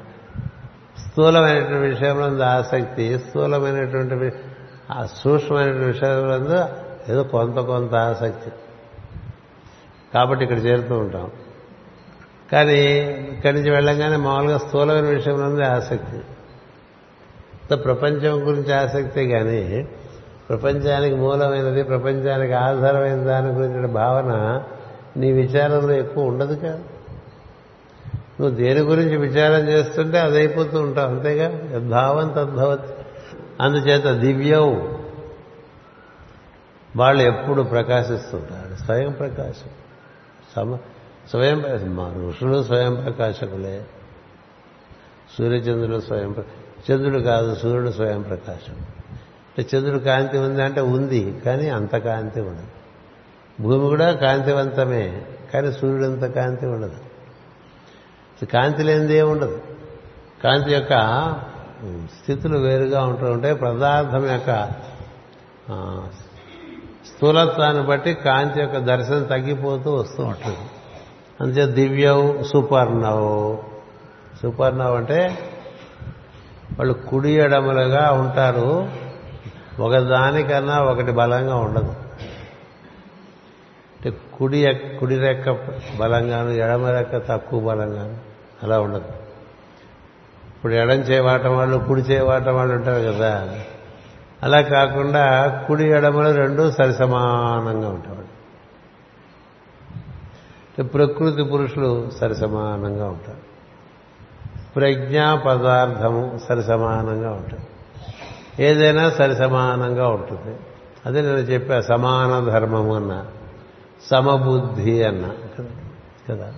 సమబుద్ధి సమాన దర్శనం దేని ఎందు ఎక్కువ లేకుండా సమతూకంగా అన్ని విషయాలను సమతూకమేనండి అందుకని ఏదైనా ఒకటి ఎక్కువ ఒకటి తక్కువ ఉంటే ఆ- ఆ సమస్థితి లేనప్పుడు అనుభూతి ఉండదు ఆరోహణము ఉండదు. అందుకని రెండింటినీ సమానం చేసుకుంటూ వెళ్ళి కుడి ఎడమల్ని రెండింటినీ సమానం చేసుకుంటూ వెళ్ళిపోవాలి. రజస్ ఎక్కువ ఉన్నా కష్టమే తమస్సు ఎక్కువ ఉన్నా కష్టమే. రజస్ తమస్సులు రెండు సమద్రూకంగా ఉంటే నువ్వు సత్వంలో ఉంటావు. రజస్ తమస్సులు రెండు సమతూకంగా ఉన్నాయనుకోండి అది సత్వం. సమతూకం సత్వం అయిపోతుంది. మీరు కాఫీ కలుపుకున్నారనుకోండి పాలు ఎక్కువైనా డికాషన్ ఎక్కువైనా బాగుండదు రుచి. ఎక్కువ పాలు పోసుకున్నా కాఫీ రుచి బాగుండదు. ఎక్కువ డికాషన్ పోసుకున్నా కాఫీ రుచి బాగుండదు. రెండు సమతూకంగా అనుకోండి సార్ బాగా పెట్టారండి కాఫీ అంటే. సమతూకం. అలాగే వంటలో సమతూకం. పనిలో సమతూకం. ఓవర్ యాక్షన్ పనికిరాదు అండర్ యాక్షన్ పనికిరాదు. కదా? హైపర్ యాక్టివిటీ ఉండకూడదు హైపో యాక్టివిటీ ఉండకూడదు. పనిలో కానీ నిద్ర అయినా అంతే పనైనా నిద్ర అయినా విశ్రాంతి అయినా ఆహారమైనా ఏ పని అయినా అది సమతూకంగా అలా పెడ పెడ పని చేసేసి మళ్ళీ వెంటనే ఒక మూడు రోజులు నిద్రపోవటంగా ఉండదు. అలా చక్కని సెలయరు పారుతున్నట్టుగా ఉధృతంగానే ఉండకూడదు ఎండిపోకూడదు. దాన్ని జీవన తిన్నారు ఎప్పుడు ఎడతెగక పారు నేరు ఇట్లా మన జీవన స్రవంతి అలాగే ప్రాణముల యొక్క ప్రసారము. రెండు కూడా సమతూకంగా ఏర్పడాలంటే ఆ సమతూకాన్ని సుపర్ణం అంటారు. అన్ని లోకాల్లోనూ సమతూకంగా ఉండేటువంటి వాడు యోగి. అంటే ఈ లోకాలు నాకు ఎక్కర్లేదు ఆ లోకాల్లో నేను ఉంటాననేటువంటి వాడు యోగి కాదు. యోగి ఇహలోకము నిరాకరించడు పరలోకమును నిరాకరించడు. అతను పరలోకం ఎంత ఉంటాడో ఇహలోకంలో కూడా అంతే ఉంటాడు. అవసరాన్ని బట్టి ఎక్కడ ఉండాలో అక్కడ ఉంటాడు. ఎక్కడున్నా సమతూకంగా ఉంటాడు. సమతూకంగా ఉండేవాడిని సృష్టి బంధించదు. గరుత్మంతుడు ఉన్నాడు సమతూకంగా ఉంటాడు మహాత్ములందరూ సమతూకంగా ఉంటాడు కృష్ణుడు దానికి పరిపూర్ణమైనటువంటి ఉదాహరణ. రాముడు సమతూకంగా ఇలా సమతూకంగా ఉండేవాళ్ళు ఎవరో అన్ని విభూతి యోగంలో చెప్తాడు భగవద్గీతలో. రుద్రుల్లో శంకరుడు నేను అంటాడు. ఎందుకని? శంకరుడు రుద్రుల్లో సమతూకంగా ఉంటాడు. ఆయనకి ముందు ఐదుగురు ఉంటారు ఆయన తర్వాత ఐదుగురు ఉంటారు. మొత్తం పదకొండు. సమతూకం అంకెల్లో ఎవరు సమతూకం ఐదు సమతూకం తొమ్మిది అంకెల్లో. అంకెలు తీసుకుంటే ఐదు సమతూకంగా ఉంటుంది అలాగే విద్రుమ హేమ నీల అంటూ ఉంటాం కదా అంటే ఎరుపు పసుపు నీలం. సమతూకం ఏది? నీలం సమతూకం. నీలం సమతూకం. ఇట్లా రంగుల్లో కానీ అక్షరాల్లో ఓం అని ఉందనుకోండి అందులో సమతూకం ఏంటి? ఊ అనే శబ్దం సమతూకం. ఆ అనేటువంటి పరతత్వము మా అనేటువంటి ప్రకృతి తత్వము రెండింటినీ అనుసంధానం చేసేటువంటిది ఊ. అటు పరమునకు ఇటు పదార్థమునకు రెండింటికి సమతూకంగా ఉండేది ఊ అందుకని అక్షరాల్లో ఆ ఊ ఆ, ఈ, అట్లాగే ఆ ఈ ఊ ఉందనుకోండి అందులో ఈ అనేటువంటిది సమతూకం ఇప్పుడు ఐదు అంకెలు ఉన్నాయనుకోండి అందులో ఏ సమతూకం అంటే మూడు సమతూకం అందుకనే పంచపాండవులు అర్జునుడు నేను అన్నాడు. అందుకని మూడో వాడని? అర్జునుడే ఫీల్ అయిపోవడానికి ఏం లేదు అక్కడ. మధ్యముడు అంటే ఎవరవుతారు పాండవ మధ్యముడు అంటే ఐదుగురులో మూడు. ఇంకో చోట పాండవ మధ్యముడు అంటే భీముడు అని చెప్తారు. తెలుసా? కౌంతేయుల్లో భీముడు మధ్యముడు. కౌంతేయులు అంటే కుంతి పుత్రుడు ఎవరు? ధర్మరాజు భీముడు అర్జునుడు. వాళ్ళ మధ్యస్థుడు ఎవరు? భీముడు. చెప్తాడు భీముడు నేను కుంతి పుత్రుల్లో నేను మధ్యముడిని కాబట్టి నేను వెళ్తాను ఆ రాక్షసుడు బలవటానికని చెప్పి వెళ్ళిపోతాడు ఎందుకని మధ్యస్థుడు వెళ్ళాలి వెళ్ళాలంటే పెద్దవాడంటే తండ్రికి ప్రీతిట చిన్నవాడంటే తల్లికి ప్రీతిట. మధ్యలో ఎటు కాని వాడు వీడే మధ్యస్థుడు. చాలా సహజమైన విషయాలు భారతంలో చాలా చెప్తారు. అందరికన్నా చిన్నవాడంటే తల్లికి చాలా ప్రీతి అండి. కనిష్ఠుడు తల్లికి ప్రీతి జ్యేష్ఠుడు తండ్రికి ప్రీతి. ఈ మధ్య వాళ్ళందరూ ఎందుకు? అందుకని భీముడు రాక్షసుడు బలవటానికి ఎవరు వెళ్తానంటే నేను వెళ్తాలే అంటే నువ్వెందుకులా వెళ్తావు అంటే నేను చిన్నవాడిని కాదు పెద్దవాడిని కాదు కదా కుంతిపుత్రులు అంటారు. వాళ్ళు ఎప్పుడు కుంతిపుత్రులు మాతృపుత్రులు మాతృపుత్రులు తమకన్నా బాగుండాలని ఎప్పుడు చూసుకుంటూ ఉంటారు. ఎందుకని? పిన్ని అప్పచెప్పేసి వెళ్ళింది తను తల్లికి. కుంతికి అప్పచెప్పేసి వెళ్ళిపోతుంది మాతృదేవి నేను సహగమనం చేస్తాను నువ్వు సమర్థురాలివి కాబట్టి నువ్వు నా కొడుకుల్ని నీ కొడుకుల్ని జాగ్రత్తగా పోషించి పెంచి పెద్దవాళ్ళని చేయమని అడుగుతుంది. నీ అంత సమర్థత నాకు లేదు. అంటే కుంతిదేవి త్యాగం చేస్తుంది. తను పాండవుడు పాండురాజుతో వెళ్ళిపోగవలసినటువంటి పరిపూర్ణమైనటువంటి ఆసక్తి కలిగి కేవలం పిల్లల కోసం ఉండిపోయినటువంటి ఆవిడ కుంతి. అంతేగాని మూడు పొత్తిపోయాళ్ళే మన పిల్లలతో హాయిగా ఉందాం టైప్ కాదు. చదువుకుంటే తెలుస్తుంది. మాదిరి వెళ్ళిపోతుంటే అప్ప చెప్పేస్తుంది. అప్ప చెప్పేస్తే ఆమెకు బాధ్యత ఏమవుతుంది? తన పుత్రుల కన్నా కొంచెం ఎక్కువగా చూసుకుంటుంది మాతృపుత్రుల్ని అందుకని తను నమ్ముకుందని. ఇట్లా ఉంటారండి? ఎవరు ఉండరు. సౌతి పిల్లలు మనకి ఏంటంటే కదా? సౌతి పిల్లల్ని తన పిల్లల కన్నా ఎక్కువగా చూసుకోవడం తనే కాదు అదే పని ధర్మరాజు చేస్తాడు. అది నేను చెప్పాను మీకు. అదే పని ధర్మరాజు చేస్తాడు తన తల్లి పిల్లల కన్నా పినతల్లి పిల్లలని ఎక్కువగా చూసుకోవటం అనేటువంటిది ధర్మరాజు కూడా ఉంటుంది. అదే భీముడు కూడా చెప్తాడు మధ్యముడు అంటే మా అర్జునుడు వెళ్ళాలి కదండి. కాదురా కుంతి మధ్యముడి నేను. కౌంతైల్లో మధ్యముడి నేనంటాడు అంతే. అంటే మధ్యస్థ అంటే మూడు అంటే ఐదులో మూడు మధ్యము మూడులో రెండు మధ్యము కదా? ఇక ఉన్న స్థితిలో ఏది మధ్యమో దాంట్లో మధ్య దారిలో పోతూ ఉండాలి. అటు ఇటు పోకూడదు. కుడి ఎడమల్లోంచి కాకుండా మధ్యస్థమైన దారిలో వెళ్ళడాన్ని సుపర్ణము అంటారు. అంతేనా చెప్పుకోవచ్చు? ఇందులో ప్రతి పదం గురించి అంతైనా చెప్పుకోవచ్చు? విరజో అంటే రజస్సుకు అతీతం అని అర్థం. విరజో అంటే రజస్సునకు అతీతం అని తత్వం అంటే ఇది తమస్సు కన్నా రజస్సు గొప్పది. రజస్సు కన్నా సత్వము గొప్పది. ఎందుకంటే తమస్ అంటే అసలు బొత్తిగా మందంగా ఉంటాం. అసలు ఏం చేయని ఏదో ఒకటి చేయడం మంచిది.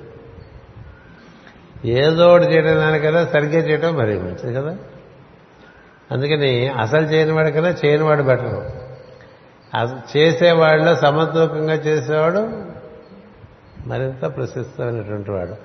వీళ్ళు విరజులు అంటే వాళ్ళని రజస్సు అంటదు కాబట్టి తమస్సు అసలు అనరే అంటారు. రజస్సే అంటది అంటే తమస్సు కూడా అంటదు.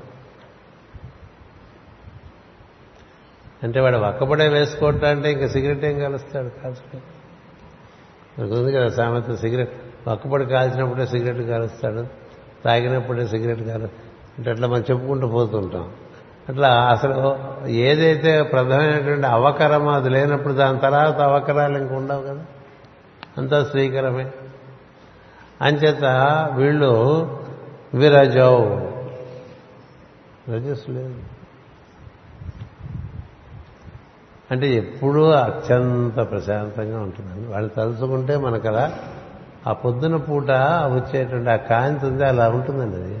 ఇప్పుడు కాంతి చూడండి సూర్యుడిని. ఇప్పుడు కొంచెం మనకి బాగా ప్రకోపం కలిగించేట్టుగా తయారైపోతుంటుంది కాంతి కదా. అప్పుడు సూర్యోదయానికి ముందు కాంతి చాలా ప్రశాంతంగా ఎప్పుడైనా పొరపాటున తెల్లవారు సమయం లేచి ఆకాశం పక్క చూసామనుకోండి పొరపాటున. ఆ కాంతులు చూస్తే అప్పుడు ఏమనిపిస్తుంది తెలుసా జీవుడికి? రోజు మనం ఇట్లా లేస్తే బాగుంటుంది కదా అని. రోజు మనం ఇట్లా లేస్తే బాగుంటుంది కదా అనిపిస్తుంది. ఎందుకంటే ఇది జీవ లక్షణం. కానీ మర్నాడు లేకపో లేవకపోవడం అనేటువంటిది సహజమైనటువంటి దేహ లక్షణం అయిపోయి ఉంటుంది. అంచేత చూడకపోవడం జరుగుతుంది. అందుకని ఈ విరజవు అనేటువంటి స్థితిని బాగా అవగాహన చేసుకోండి. రజస్సు కన్నా ముందు ఉండేటువంటిది రజస్సు అంటనిది. రజస్సే అంటనిదా అంటే తమస్సు అసలు అంటదు. తమస్సు అంటదు. అంటే ఆల్వేస్ పాయిజ్డ్ అని అర్థం. Eternally at poise is peaceful and poised at all times ఇప్పుడు ఈయన ఇప్పుడు వీళ్ళు ప్రశాంతంగా లేరు అని ఉండదండి అలాంటి స్థితి విరజ విరజ అన్నది గౌతమిగాగా మనం చదువుతుంటాం కదా. విరజ అని గంగకు కూడా పేరు.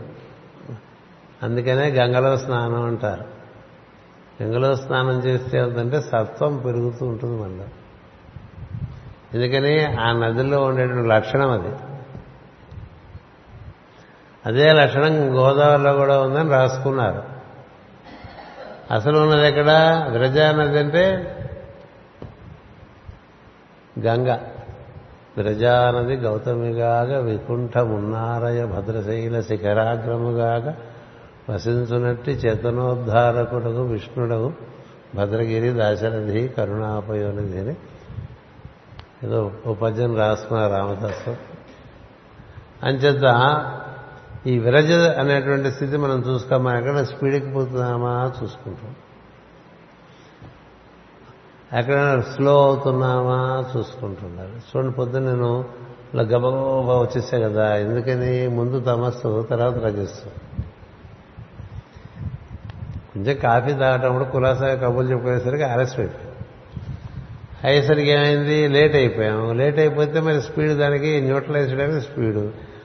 అందా లేట్ ఎందుకు కావాలి తర్వాత స్పీడ్ ఎందుకు కావాలి కదా? ఎందుకు లేటు? అప్రమత్తంగా ఉండకపోతే లేటు. అదే టైంకి లేచిన. నువ్వు అప్రమత్తంగా లేవనుకో అదేదో కొంచెం సాయిలా పాయలాగా మొదలుపెట్టావనుకో ఏదో ఒక ఐదు నిమిషాలు అటు ఇటు అయిపోతుంది. ఆ ఐదు నిమిషాలు చాలు. కదా? ఐదు నిమిషాల్లో విమానం వెళ్ళిపోదండి. ఐదు నిమిషాల్లో ట్రైన్ వెళ్ళిపోదు. అందుకనే లోపలికి వస్తూ అదే మాట చెప్పాను. పరిగెడుతున్న ట్రైన్ ఎక్కే టైప్ అని చెప్పి. పరిగెడుతున్న ట్రైన్ ఎక్కితే ఆయాసం రాదు వస్తుంది. ట్రైన్ వచ్చే టైంకి ఓ రెండు నిమిషాలు ముందున్నాం అనుకో బా ఒక గంట ముందు వచ్చేసాం అనుకో మళ్ళీ చిరాకు వచ్చేస్తుంది. ఇలా చూసుకుంటూ ఇలా చూసుకుంటూ ముందు వెళ్ళక ముందు మరి మరీ పావు గంట ముందు వెళ్ళిపోయేవాళ్ళు ఉంటారు అరగంట ముందు వెళ్ళిపోయేవాళ్ళు ఉంటారు వాళ్ళు. వాళ్ళకేంటంటే ఏంటంటే అలా వెళ్ళిపోతుంటారు. మరీ ముందు వెళ్ళక్కర్లేదు లేటుగాను వెళ్ళక్కర్లేదు. సరి సమానంగా సమతూకంగా అలా నడవటం అనేటువంటిది విరజిస్తుంది విరజవు ఇద్దరిని ఉద్దేశించి పలికేది కాబట్టి ఔత్వం వస్తూ ఉంటుంది వ్యాకరణం ప్రకారం పూర్వగౌ పూర్వజౌ సుపర్ణౌ విరజౌ విమానౌ అంటాడు. విమానౌ అంటే విశిష్టమైన కొలతలు గలవారు. విశిష్టమైన కొలతలు అంటే ఎట్లా ఉందంటే ఒక పక్క అంతా బేసంఖ్యలు ఒక పక్క అంతా సరంఖ్య ఒకటి మూడు ఐదు ఏడు తొమ్మిది పదకొండు పదమూడు పదిహేను బేసి. ఒక పక్క సరంఖ్యలు. రెండు నాలుగు ఎనిమిది పది పన్నెండు పద్నాలుగు పదహారు. బేసి సరి రెండు ఉంటేనే లెక్క. ప్రకృతి సరి పురుషుడు బేసి. పురుషుడు అంకె బేసి. ప్రకృతి అంకె సరి. అంటే మనం పుట్టినప్పుడు మనం ఏ రోజులు పుట్టామో దాన్ని బట్టి ఇప్పుడు డేట్ ఒకటి ఉంటుంది కదా డేట్ బట్టి ప్రతివాడికి న్యూమరాలజీ ప్రకారం ఒక డేటు. అది వాళ్ళలో ఉండేటువంటి తత్వం చెప్తుంది. ఇప్పుడు బే పురుషుడు పుట్టాడు అనుకోండి సౌమ్యుడు అని అర్థం. సౌమ్యుడు బేసంకతో పురుషుడు పుట్టాడు అనుకోండి వాడు చాలా పవర్ఫుల్ అని కొంతమంది సౌమ్యులుగా ఉంటారు కొంతమంది పవర్ఫుల్గా ఉంటారు. కదా? అట్లాగే రెండు అంకెలు ఉన్నాయనుకోండి అంటే ఇప్పుడు ఏడు ఉందనుకోండి పదిహేడు ఉందనుకోండి ఇప్పుడు ఏడు పదహారు అనుకోండి ఊరికి వచ్చిన సందర్భం కూడా చెప్తున్నా. ఏడు అన్నా పదహారు అన్నా ఒకటే పదహారు అన్న ఏడే. కానీ అక్కడ ఒకటి ఆరు ఉన్నాయి పదహారు ఇక్కడ వీడు ఏడు ఆ పదహారు కన్నా ఎక్కువ పవర్ఫుల్ ఇరవై ఐదు ఉందనుకోండి వాడు అంతే. వాడు రెండు ఐదు. రెండు సరి సౌమ్యము. ఐదు మధ్యస్థం. గొప్ప విషయం. ఇప్పుడు ఏడుగాడి కన్నా ఇరవై ఐదు వాడు బాగుంటాడు. ఇట్లా ఉంటాయి అదే సంఖ్యాశాస్త్రం. ఎందుకు చెప్తున్నానంటే ఇట్లా ఈ బేసంఖ్యలుగాను సరంఖ్యలుగాను రకరకమైన కొలతలు ఏర్పాటు చేశారండి సృష్టి అంతా కూడా. అంటే మొత్తం సృష్టి అంతా కూడా ఛందోబద్ధంగా ఏర్పాటు చేయబడ్డది. ఆ ఛందస్సులకి రకరకాల అంకెలు కొలతలు ఉన్నాయి మీరంతా చదువుకుంటారు కదా చిన్నప్పుడు మత్తేభం అంటే అది ఇంకోటి ఏమంటుందని సీసపద్యం అంటే అన్నిటికీ పెద్ద పద్యం అది. కంద పద్యం సీసపద్యం మత్తేభం ఏవో ఉన్నాయి కదా రకరకాలుగా. అన్నిటికీ వాటి వాటి ఛందస్సులు వాటికి లేవు. దాని ప్రకారంగా మంత్రాల్లో కూడా ఏకాక్షరం ఉన్నది కదా పంచాక్షరం ఉన్నది. అష్టాక్షరం ఉన్నది. కదా? పదకొండు అక్షరాల మంత్రం ఉంది. పన్నెండు అక్షరాల మంత్రం ఉంది. పదహారు అక్షరాల మంత్రం ఉంది. పద్దెనిమిది అక్షరాల మంత్రం ఉంది. దేని ప్రభావం దాన్ని కదా? ఇట్లా అంకెలు బట్టి అంకెలు బట్టి ప్రజ్ఞ యొక్క అవతరణం దాని యొక్క విశేషం ఉంటూ ఉంటుంది. అది చాలా విశిష్టమైన జ్ఞానం. విశిష్టమైన కొలతలతో అనేక అనేక లోకములు ఏర్పాటు చేసి ఆ లోకాల్లో జీవులను కూడా అలా ఏర్పాటు చేశారు. అందుకని విమానం అంటే విమానం అంటే మనం మామూలుగా ఆకాశంలో ఎగిరిది అనుకుంటాం కదా విశిష్టమైనటువంటి కొలతలు కలిగినది అంతేకాదు ఆకాశం గమనంలో ఆకాశ గమనము కలిగినటువంటిది నాకు మనలాగా నేల మీద తిరిగేట్టుగా ఉండవు విమానాలు నేల మీద తిరగదు. అందుకని వీరు విమానులు అంటే విశిష్టమైన కొలతలు గలవారు. మనలో కొలతలన్నీ అట్లా విశిష్టంగా ఉంటూ ఉంటాయి. మనిషి యొక్క సాముద్రికం అనే శాస్త్రం ఉంటుంది. దాన్ని బట్టి ఆ మనిషి లక్షణాలన్నీ చెప్పచ్చు. కన్నులు ఇలా ఉన్నాయి ముక్కు ఇలా ఉంది చెవులు ఇలా ఉన్నాయి నుదురు ఇలా ఉంది. మనకి అమ్మవారు వర్ణన చేసుకుంటూ వస్తారు కదా. శిరోజాలు ఇలా ఉన్నాయి చంపలు ఇలా ఉన్నాయి శుభుకం ఇలా ఉంది లోపల పళ్ళవరస ఇలా ఉన్నది కంఠం ఇలా ఉన్నది భుజములు ఇలా ఉన్నాయి వక్షస్థలం ఇలా ఉన్నది. ఇవన్నీ దాన్ని బట్టి చెప్పేస్తారు ఆ మనిషి లక్షణాలన్నీ కూడా. మనకు అలాంటివి ఏం తెలియదు కదా? ఏం తెలియదు. ఇవన్నీ ఇట్లా అందరికీ ఏర్పాటు చేయడానికి మూలమైన కారణం ఈ అశ్విని దేవతల యొక్క ప్రజ్ఞ. విమానవు విరజౌ విమానౌ అధిక్షిపంతో భువనాని విశ్వ. అధిక్షిపంతో భువనాని విశ్వ. విశ్వం అంటే సమస్తము అని అర్థం. భువనము అంటే అంటే ది ఎంటైర్ యూనివర్స్ అంటానికి భువనాని విశ్వ సమస్తమైన విశ్వమును కూడా అధిక్షిపంతవు అంటే దాన్ని అధిష్ఠించి ఉంటారట. ఈ సృష్టి అంతా కదులుతూ ఉంటుందండి. కాలం చేత అది కదులుతూ ఉంటుంది. వీళ్ళు కదలరు. కదిలేదాని అందు కదలకుండా ఉండేటువంటి వాడు గొప్పవాడు కదా? వాడు కదిలించేవాడు. రంగులు రాటం తిప్పేవాడు రకరకాలుగా తిప్పుతాడు దాన్ని కదా? తిప్పేవాడు తిరగడుగా?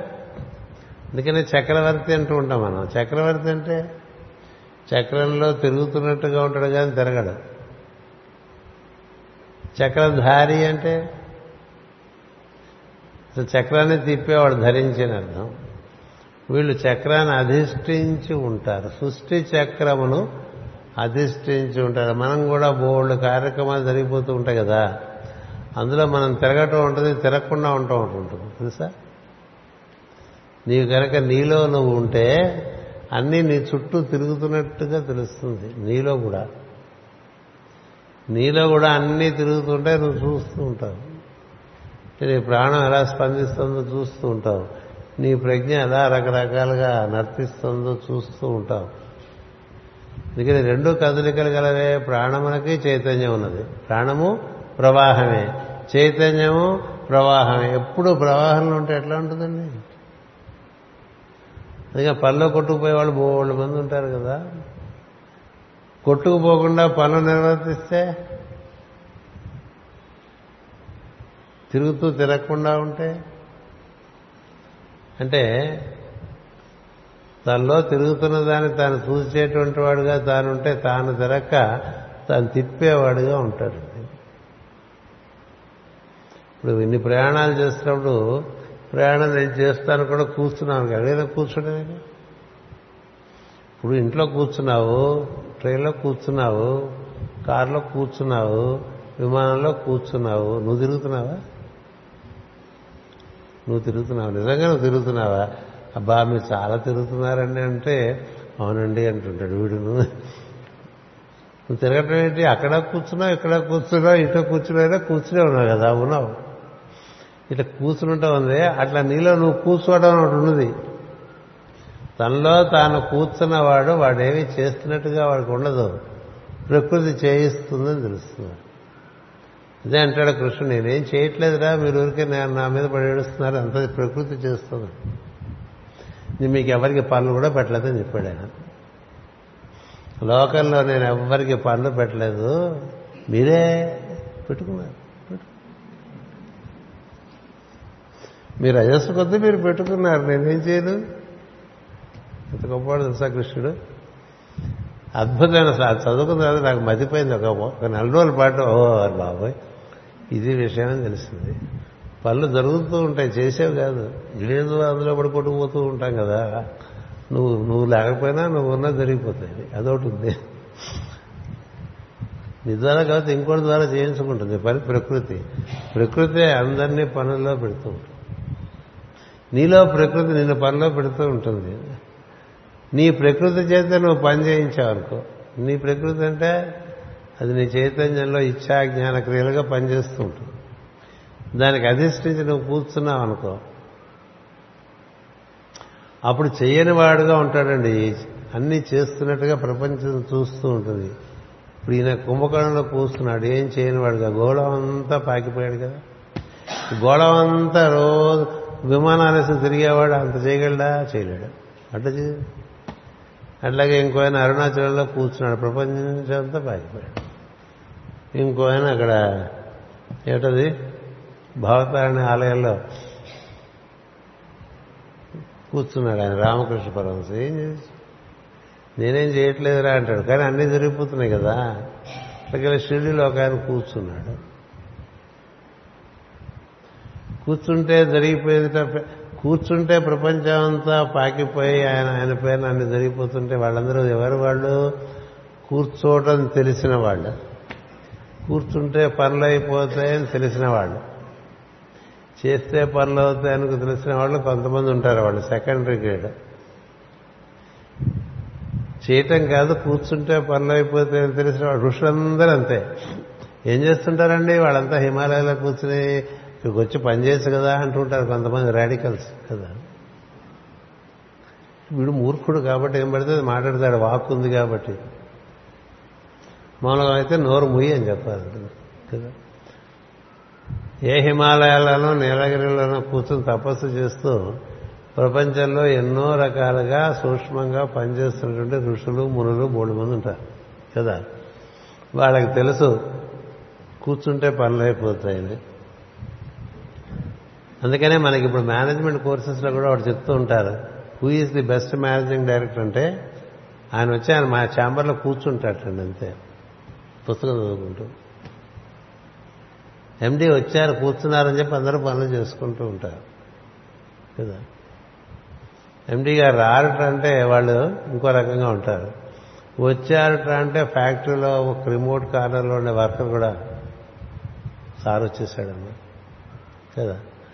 అట్లా నీలో నువ్వు నీ సారుగా ఉండొచ్చు అంటే అది విధానం ఉంది దానికి నువ్వు కూర్చుంటే అన్ని జరిగిపోతుంటాయి నువ్వు తిరుగుతున్నట్టుగా కనిపించినా నువ్వు తిరగవు. దాన్నే నాగా నాగా అంటారు నాగతత్వం భూమి తిరుగుతోంది తిరుగుతున్నట్టు కనిపిస్తుంది. భూమి తిరుగుతోంది తిరుగుతున్నట్టు కనిపించట్లేదు. కనిపించట్లేదు. అలా భూమి తిరుగుతున్నట్టు మనకు తెలిస్తే పడిపోండి అలా ఉందనే అనుకుంటూ ఉంటాం కదా. కానీ తిరుగుతుంది కదా. చాలా వేగంగా తిరుగుతుంది. అలా ఈ మతం సృష్టి అంతా తిప్పుతూ సృష్టిలో తిరగకుండా దాన్ని అధిష్ఠించి ఉండేటువంటి తత్వంగా ఉన్నారని చెప్తున్నారు. ఇప్పుడు ఏమిటి అశ్విని దేవతలు అంటే పరతత్వం అని అర్థం? పరతత్వమే అది దిగి రావటం రెండుగా దిగి వస్తుంది కాబట్టి ఇద్దరు దేవతలుగా కవలలుగా చెప్తారు. అందుకని ప్రపూర్వగౌ పూర్వజౌ చిత్రభాను గిరావాశంసామి తపస అనంతౌ దివ్యౌ సుపర్ణౌ విరజౌ విమానౌ అధిక్షిపంతౌ భువనాని విశ్వ అది మొదటి ఇప్పుడు మీరు ఈ శ్లోకానికి అర్థం ఇంకా నాకు మాకు తెలియదు అంటానికి వీలేదు కదా ప్రపూర్వగా ఉంటే మీరు చెప్పేయగలరు పూర్వజౌ చెప్ చిత్రభాను. కదా? అంటే బాగానే గిరవా గిరావా అంటే నేను చక్కగా స్థుతి చేస్తాను వాక్కు ద్వారా. తపస తపస్సు చేస్తా అనంతం. అంత లేదు. ఇవన్నీ మనం ఎవరైతే దేవుడు అంటామో దానికి ఆపాదించవచ్చు. ఇవన్నీ ఎవరిని జీవుడు అంటామో అతని ఆ జీవుడికి ఆపాదించవచ్చు జీవుడే తక్కువ వాడు కాదు దైవ దైవమే జీవుడుగా ఉన్నాడు. అయితే మనకు ఆపాదించుకోవచ్చు మనం ఆశ్రయించిన దైవానికి ఆపాదించుకోవచ్చు. ఇది ఏది ఆపాదించుకున్నా ఉన్నది తత్వం.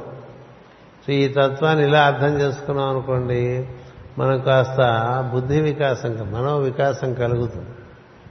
అప్పుడు మనం కళ్ళు మూసుకుని ఆ పదముల గురించిన భావం చేస్తున్నాం అనుకోండి అది తత్వవిచారం. అవుతుంది ఇలా పన్నెండు శ్లోకాలు ఉన్నాయి. అవి మీకు చెప్పాలనే ప్రయత్నం. ఆదివారం పొద్దున వరకు నాకు సమయం ఉంది. ఆదివారం సాయంత్రం నుంచి మారిపోతుంది. అంతవరకు ఎంత వీలుంటే అంత. నేను అనుకున్నాను ఏడున్నరకు పూర్తి చేస్తని అయితే ఇవాళ ఉపోద్ఘాతం చెప్పడం వల్ల ఇది కథ చెప్పుకున్నాం కదా. దానివల్ల కొంచెం ఎక్కువ సమయం పట్టింది. సాయంత్రం ఏడున్నరకే ఆపేయడానికి ప్రయత్నం చేస్తా. అక్కడ వచ్చే పదాలు బట్టి ఇక సంస్కృతంలో ఒక్కొక్క పదానికి చాలా లోతైన అర్థాలు ఉంటాయి. ఆ భాషకు మించిన భాష లేదు. ఎవరైనా ఏడ్చినా అది సత్యం. అది సంస్కరింపబడిన భాష కాబట్టి సంస్కృతము అన్నారు. మిగతా వాటికి అంత సంస్కారం అంతేకాదు ఎన్నో విశేషమైన అర్థాలు ఉంటాయి. ఒకే పదానికి రకరకాలుగా అర్థం చేసుకోవటం ఉంటుంది. ఎందుకంటే అక్షరముల్లో అర్థం ఉంటుంది. అక్షరముల సముదాయంలో అర్థం ఉంటుంది. ఇప్పుడు అక్షరము అని ఉందనుకోండి ఆ క్షరము అంటే క్షరము కానిది అని అర్థం. కదా? అక్షరము అంటే అక్షముగా కొని రాబడ్డది అని అర్థం. చూడండి. అక్షరం అక్షరం అంటూ ఉంటున్నాం అక్షరం అంటే నశించనిది క్షరము కానిది. అక్షరం అంటే కేంద్రం అంటే పరిధిగా కొని రాబడినది అని అర్థం. ప్రతి మూలం నుంచి మనం ఉండబట్టి కదా ఇవన్నీ ఇప్పుడు వాక్ వస్తుంది మన మూలం. దాని నుంచి పశ్చంతి మధ్యమ వైఖరి వస్తుంది. మనం పర. మనం పర. పశ్చంతి మధ్యమ వైఖరిగా వస్తుంది కదా అట్లా వస్తున్నా? ఇట్లా మనం ఉండబట్టి కదా కాళ్ళు చేతులు కదులుతున్నాయి. ఏమని అక్కడి నుంచి ప్రజ్ఞ కాళ్ళలోకి చేతుల్లోకి వ్యాప్తి చెందుతుందిగా ప్రాణం అట్లా వ్యాప్తి చెందుతుందిగా. మనం ఉండబట్టి కదా ప్రాణమైన ప్రజ్ఞైనా? అంటే మనమే ప్రజ్ఞకి ప్రాణానికి మూలం. అలా మూలం నుంచి అలా పరిధిలోకి వ్యాప్తి చెందేదాన్ని అక్షరము అంటారు. అక్షరం. అక్షర.